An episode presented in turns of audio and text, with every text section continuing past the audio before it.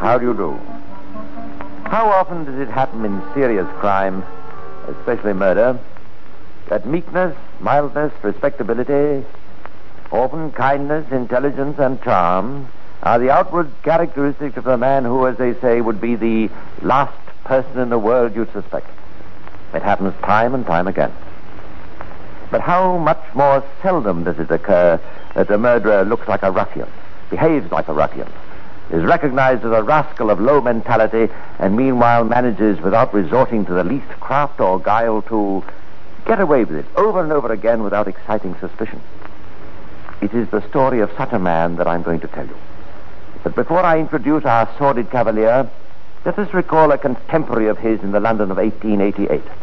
One who, like our gentleman, moved in the East End of London during that year. Moved and struck by night.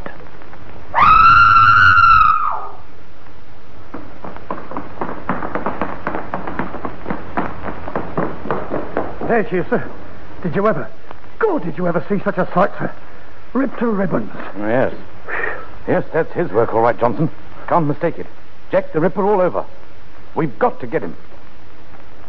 Of course, the whole world knows that they didn't get Jack the Ripper. And yet I wonder, did they? I wonder.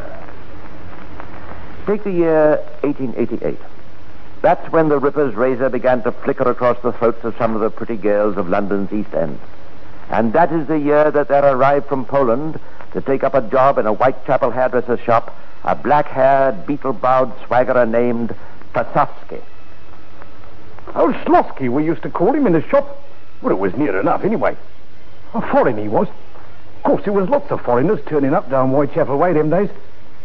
Dark bloke he was, with a big curly moustache and smutty sort of eyes. Said he come from Warsaw, where he'd been a barber surgeon. Yeah, knew a bit about medicines and that. Yeah, knew more about women, though, I'd say. Of course, later on, when they arrested this bloke Chapman, I never connected him with old Slosky. Well, not till I seen his picture, that was. Oh, then I seen daylight all right. It was old Slosky what worked in our shop. Of course, it was years later when they got him. To be exact, just 14 years. 14 years which contain enough known horrors committed by this cynical ruffian to let the imagination rove wide when it considers the possible unknown parallels from the same author. We don't, in fact, hear anything of Severin Pasovsky, better known as George Chapman, until the year 1902. But the gentleman has not been idle. There was the wife who followed him from Poland. And there was the wife called Lucy Baderski he married in 1889. And there was a girl named Annie Chapman whom he couldn't even bother to pretend to marry. Now listen, Annie, and get this into your head. Kolofsky's no good as a name in this country, see? Now, with you and me lodging together, we'd best be called something usual, see? Uh, what about Chapman, eh? Uh, your name. I like that. Uh, I'll be George and you be Annie. Mr. and Mrs. George Chapman, eh? I like that. It's good. Sounds good. This happened in 1892. Before that, in 1889, Jack the Ripper ceased activity in London. In 1890, our beetle-browed Lothario went to America for a year. And in that year, in New Jersey, another mysterious murder in the same sinister pattern. Had Jack the Ripper moved to New York? I wonder. All we know is that Severin Pasovsky did move to New York for a year, and that when he returned to London to become George Chapman, third-rate publican and double-dyed sinner, the New Jersey murdered ceased. Well, I wonder. Still, let's have a look at some of the things we do know for certain. Let's meet up again with the man who, once he overplayed his hand, gave the London police one of the easiest jobs that ever came their way. The year is 1895. Now listen, Mr. Chapman. Mrs. Ward and me's worried. These lodgings of ours has always been respectable, and we don't like it. and what play don't you like, Mr. Ward, eh? You and that Mrs. Spink, that's what. What about Mrs. Spink? Go on. What about her and me, eh? What's up? Uh, now, it may not be my business, Mr. Chapman, but it's my house. And if gentleman lodger starts carrying on with lady lodgers, then out they goes. Flat. See? I'll have you know, Mr. Ward, that Mrs. Spink is a respectable widow lady. What drink? A respectable widow lady, Mr. Ward. What I'm honourably courting with a view to matrimony. As a matter of fact, if you must know, we're being married tomorrow. Now are you satisfied? Being married tomorrow? Go on. You can see us leave for the ceremony with your own eyes, Mr. Ward. In a carriage. Dirty mind, that's your trouble.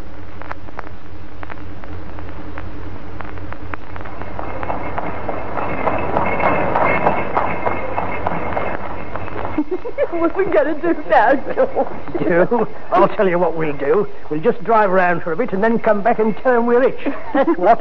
Of course, that have your mind to see me now, George. I'll see you don't do that anymore, Mary. Too good for him, you was. no carriages for old Spink, George. So this is our wedding day, isn't it, eh? Trinity Church commitment. what are you going to do now, George, now we're married, eh? I'll chuck barbering for other people. Do a bit for myself. There's a place I've heard of down Hastings way. Oh, but that'll take money, George, and you haven't got any. No. But my best beloved legal wife, has, eh? Come on, Mary, give the bridegroom a kiss. what luck, George. of course, I might let you have a bit of money if you was good. Good as gold. That's George Chapman. Now, look here, Mary. You got that bit of money, that uh, that six hundred pounds your old granddad left you, see? Why, with only a part of that, we could set ourselves up real nicely down at Hastings. Nice little shop, sea air, and all independent. What better? I'm game, George. what luck. What larks, indeed. And so Mrs. Chapman played the piano in the Hastings barber shop while her husband shaved the customers. Such a gay idea. The musical shave. I'd like you to meet one of the happy customers, a chemist. Davidson by name, quite a regular and quite a useful friend. Good morning, Mr. Chapman. And what can I do for you? Morning, Mr. Davidson. Now, let's see. Uh, I want a hairbrush, a tin of tooth powder, a couple of face flannels, uh, an ounce of tartar emetic, and, well, that'll be all for today. Hmm. That's pretty deadly stuff, Mr. Chapman. But of course you'll know that with your medical training. There's one thing, Mr. Davidson. If ever I'm out of a job, I could probably hold one with you, eh? Yes, from what you've told me, you probably could. Are you experimenting? Just playing about. Like to keep me hand in, you know. Surely, Mr. Chapman, surely. Uh, you like that brush, eh? Oh, yes, yes. Uh, good. Here are the face flannels, and you generally take Perkins tooth powder, don't you? That's right. Quite so. And the uh, tartar emetic? Perhaps you wouldn't mind signing the poison book while I wait out. Not at all, not at all. Uh, just there, if you please. Uh, Mrs. Chapman, well? Yes, thanks. Good. Good. Well, there you are, Mr. Davidson. And there you are, Mr. Chapman, thank you. That will be just four and ninepence.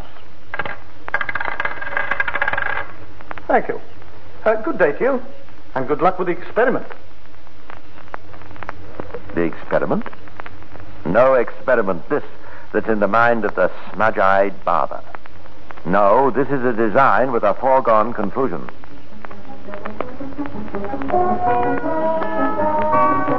Barbering my girl, I'm fed up with it. The license trade, that's where that money is. Now look, here's a good sounding pub going, just off the city road. Prince of Wales Tavern. What about it, eh?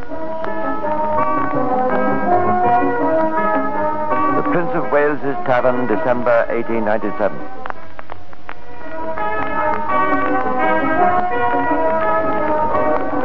Uh, evening, George. Quite to the usual, please. Yeah, what you looking so glum about? And Christmas just round the corner. It's the missus. She's sick, and I'm worried. Well, you ought to get the doctor, George. Doctor, I got one. Blooming lot of good he does.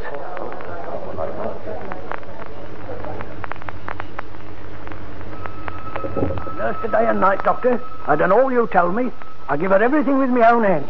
With my own hands. Quite so, with his own hands. And so, on Christmas 1897, died the jovial Mrs. Spink. Deep, deep, 18 feet deep in a common grave. Well out of the way. Hey, Mr. Chapman? Hmm. But what are you up to now? Barmaid wanted. Good hours, wages, outings. Live in. Apply Chapman, Prince of Wales Tavern, Bartholomew Square.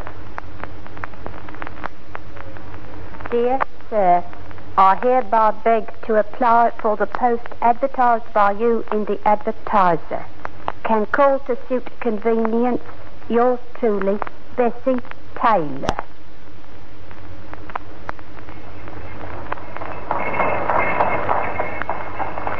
Do, Bessie, my girl? I'll tell you what we'll do. We just drive round for a bit and then come back and tell 'em all at the pub we're hitched. That's what. Hitched at Southwark Cathedral. That's what. Looks better you and me being on our own in the house, see? Yes, George, I. That's the girl. Then we'll have times, you and me, eh? What else? Yes, George.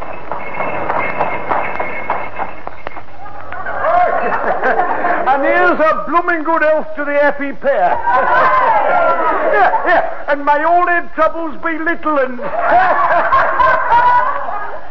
Little ones. Very possibly, if he feared troubles at all, they would be little ones for the landlord of the Prince of Wales's tavern. As for the new bride, it was strange, wasn't it? After a few months, Why, Bessie, I hardly recognised you when I come into the bar just now. You got so thin, dear. Is he good to you, dear? Oh, yes, ever so. Well, perhaps it's been indoors all the time, Bessie. No, no, that suits me all right. It's just... Oh, well, I was, was a bit given to the colic, but you've got so thin, dear. No, no, I'm all right. Only... Hello? Oh, hello, George. This is an old friend of mine, Lizzie Painter. Pleased to meet you. Pleased to meet you, I'm sure. I was just saying. Yeah? I, well, I was just saying, Mr. Chapman, how thin Bessie was looking. Well, you'll be thin with this and that ailing you. First it's her legs, then it's her teeth. And now what do you think it is? no, Mr. Chapman, what? It's her innards. That's what the trouble is this week. a very different George Chapman from the last we met. Cruel, ill-tempered, bullying. And what does ail the wretched Bessie Taylor, who in just over a year of life with her dark-browed lover becomes so mysteriously frail? Does the worthy Dr. Stoker who attends her suspect the nature of her symptoms? I must confess myself puzzled, Mr. Chapman. You say she complains of continual thirst. That's right, Doctor. Thirsty. Always thirsty. It's a symptom not unusual in the gastric trouble, I suspect. Yet it's strange, very strange, that she hasn't responded more quickly to treatment. Not healthy enough? Everything worked perfectly, even to a death certificate that for sheer vagueness might have been written by Chapman himself. Death due to exhaustion from vomiting. Of a warm slab of homemade fruit pie. So far as Mr. Chapman was concerned, this chapter of his life was closed.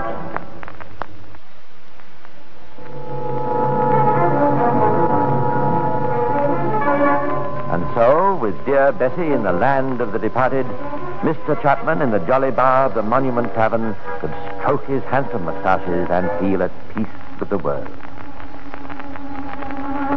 And so, in a month or two, the great mistake. Quite right, Mrs. Marsh, to come and see the place for yourself. I'd do the same for my own daughter. Well, of course, I didn't ever want our Maud to go into the licensed trade, but she was set on it. You know what young girls are, Mr. Chapman. we know what they are, Mrs. Marsh. But I can assure you that this is a superior house, and you need have no fear for your girl. Oh, I'm not saying our Maud can't look after herself, but she's only 19, Mr. Chapman, and it, well, it don't seem right somehow her being here alone with you, and you a bachelor gentleman. But she won't be alone, Mrs. Marsh.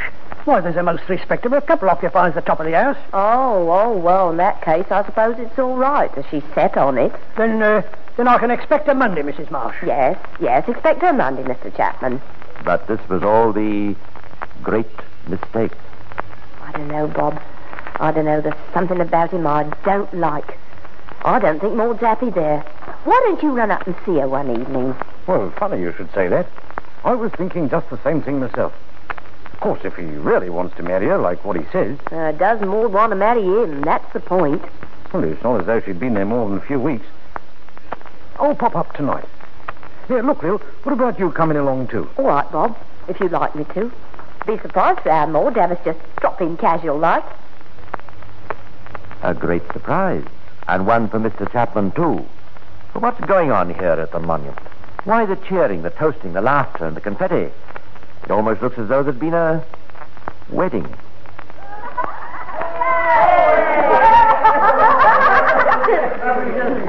Why, Hello, Dad. Hello, Mum. Maud, what's going on? What's going on? Hey, missus? That's a fine question to ask a blushing bride. Yeah, what's this, Maud? What's this? It's it's just what he said, Dad. Mr. Chapman, I, I mean, George and me, well, we, got married this morning. Married? Where, Maud? How? It, it wasn't you tell us. Well, it, it was sort of, sort of sudden. We, um, well, we got married in a Catholic room up in Bishopsgate. Where's the certificate? Certificate? Well, I don't know, don't know Dad. I, I think Mr. Chapman, I mean, uh, George has got it. I don't know nothing about certificates. Well, where is he? Where's that Chapman? Uh, good evening, Mr. Marsh. Uh, and Mrs. Marsh. Yes, today your daughter Maud has done me the honour of becoming Mrs. George Chapman. Where's the certificate? Uh, Mr. Marsh, you being a Protestant uh, wouldn't understand such things. Uh, our Roman Catholic laws is, is different. Not very convincing. But neither of these two men is particularly polished. Maybe he thinks the simple minded and uneducated Mr. Marsh, the Roman Catholic law is different. And as for the other, his brashness is flabbergasting. Uh, so you'll stop on, both of you, when the house is shut and have a bite of supper with us, eh? That's it. And what's more, I'll show you what I've done. I've drawn up a will. That's right, a will. And Maud gets the lot. Now, come along, gents. It's time for the last orders, if you please. Last orders, if you please, gentlemen. Time, gentlemen, please. Don't like him, Bob, and that's flat. A Little? No more do I. Not as we can do anything. Ah, but he can and he will, though not yet a while. It's the year 1901 when pretty little Maud Marsh goes giggling to the arms wherein so many have giggled before, and in which how many have died. Who knows for certain?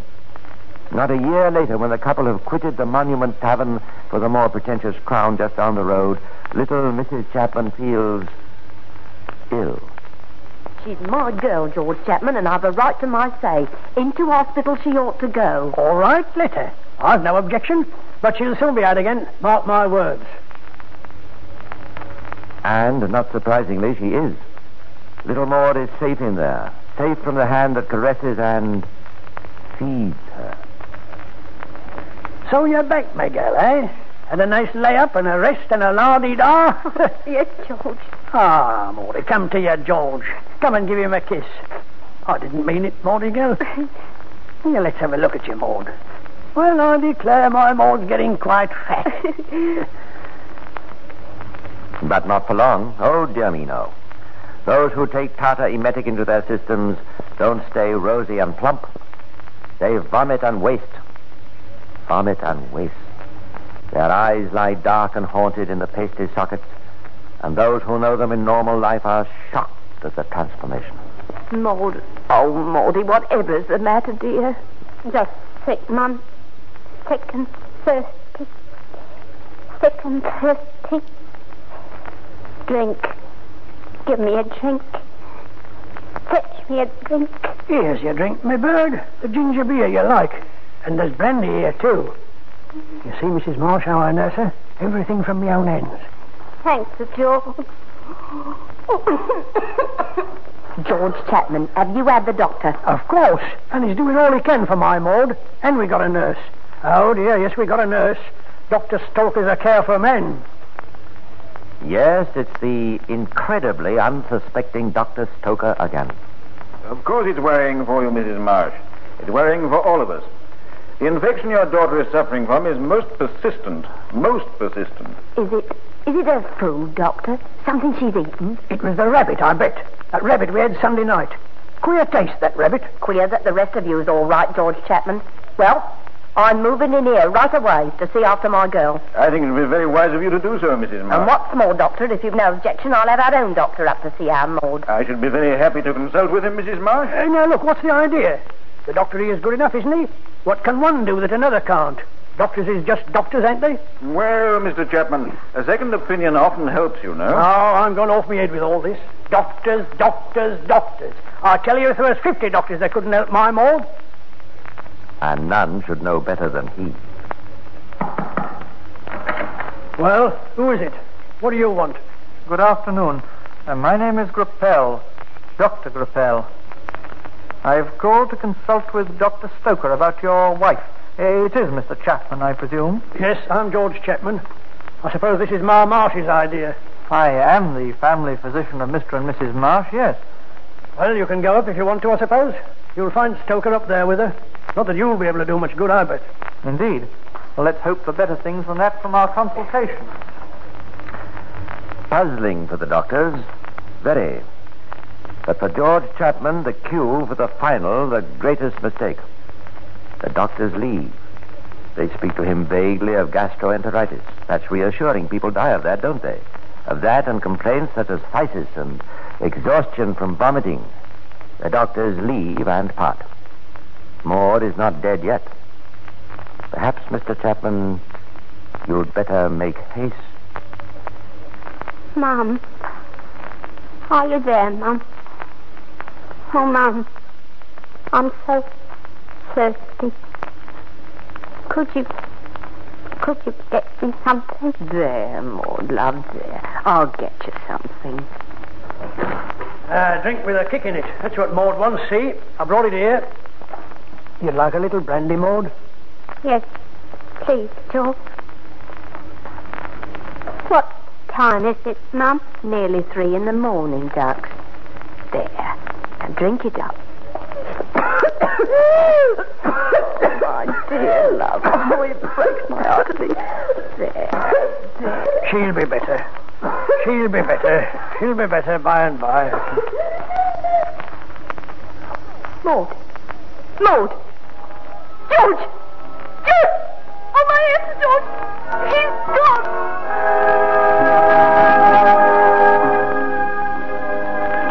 Well, Doctor, all we want now is the certificate, eh?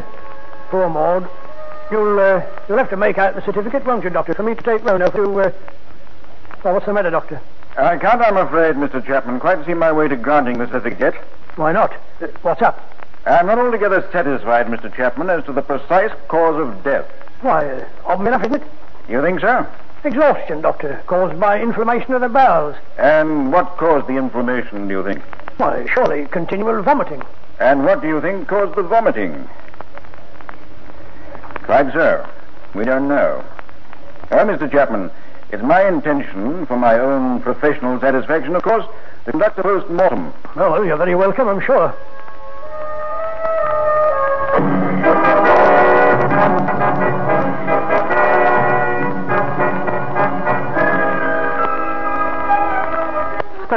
221 New Kent Road, Southeast. Learnt death, Maud Marsh. Strongly suspect cause arsenical poisoning. Urge post-mortem search. Grappel. And the wheels begin to turn faster, faster, faster. Well, Grappel, you've made your analysis? I have, Stoker, yes. This is certainly a case for the coroner, and possibly the police as well. Arsenic? Yes, arsenic. Arsenic. Yes, it could have. And yet, I wonder. And that same day, Detective Inspector Godley of the Metropolitan Police had one call to make. Oh, are you Mr. Chapman? Yes? I wish to speak to you quietly. Oh, you do, do you? Well, you better come inside. Uh, come here in the parlor. Well, what is it? It's this, Mr. Chapman. I picked the police district. Maud Marsh, who has been living with you as your wife, has been poisoned by arsenic. And from the surrounding circumstances, I must ask you to accompany me to the police station while I make inquiries. I know nothing about it. Uh, I don't know how she got the poison. And that, strange to tell, was true enough. For a moment, perhaps before he was charged that evening with the murder of Maud Marsh, the heart of this dastardly villain may have flickered with hope. For it was not arsenic that killed Maud Marsh. At least more detailed examination of her remains and those of the wretched Mrs. Spink and of Bessie Taylor proved the bodies of these three women were full of tartar emetic, or antimony, a rarely used drug even among the medical profession, tasteless, colorless, odorless, and deadly. As for George Chapman, never perhaps has a murder trial in London's grim Old Bailey had so a conclusion. And exactly ten minutes after retiring, We find the prisoner guilty. the bumptious, cruel, and almost incredibly stupid seeming man had no defense, absolutely no defense at all. But was he Jack the Ripper? Shortly after his arrest of Chapman, Inspector Godley ran into an old friend and colleague, in the person of Chief Inspector Abberline, who had headed the Ripper investigations back in the late 80s. Uh, the Ripper, that's who. Listen, I've been studying this man's record, and I'm convinced. Yes, but why? Oh, listen, listen. In 1888, your man arrives in Whitechapel, and the Ripper starts. Your man had the village, and we know about the Rippers. The Ripper was once seen and described. The description is Chapman's to the life. Ripper wrote postcards to the police, did he not? He did? Full of the cheap American slangisms that your man occasionally used. And what's more, I don't have to remind you that when Chapman went to America, Ripper stopped here and started up there. And then stopped over there when he left. Well, that's interesting, Chief Inspector, and ingenious. But we still can't prove it. Unfortunately not. Nevertheless, I'm convinced. Well, it's plausible, isn't it? And possible, too. But we shall never know. What we do know, of course, and I think you'll agree, is quite enough. If ever a scoundrel deserved his fate, and more than that, it was Severin Tasovsky, alias George Chapman. Publican, poisoner, litigator.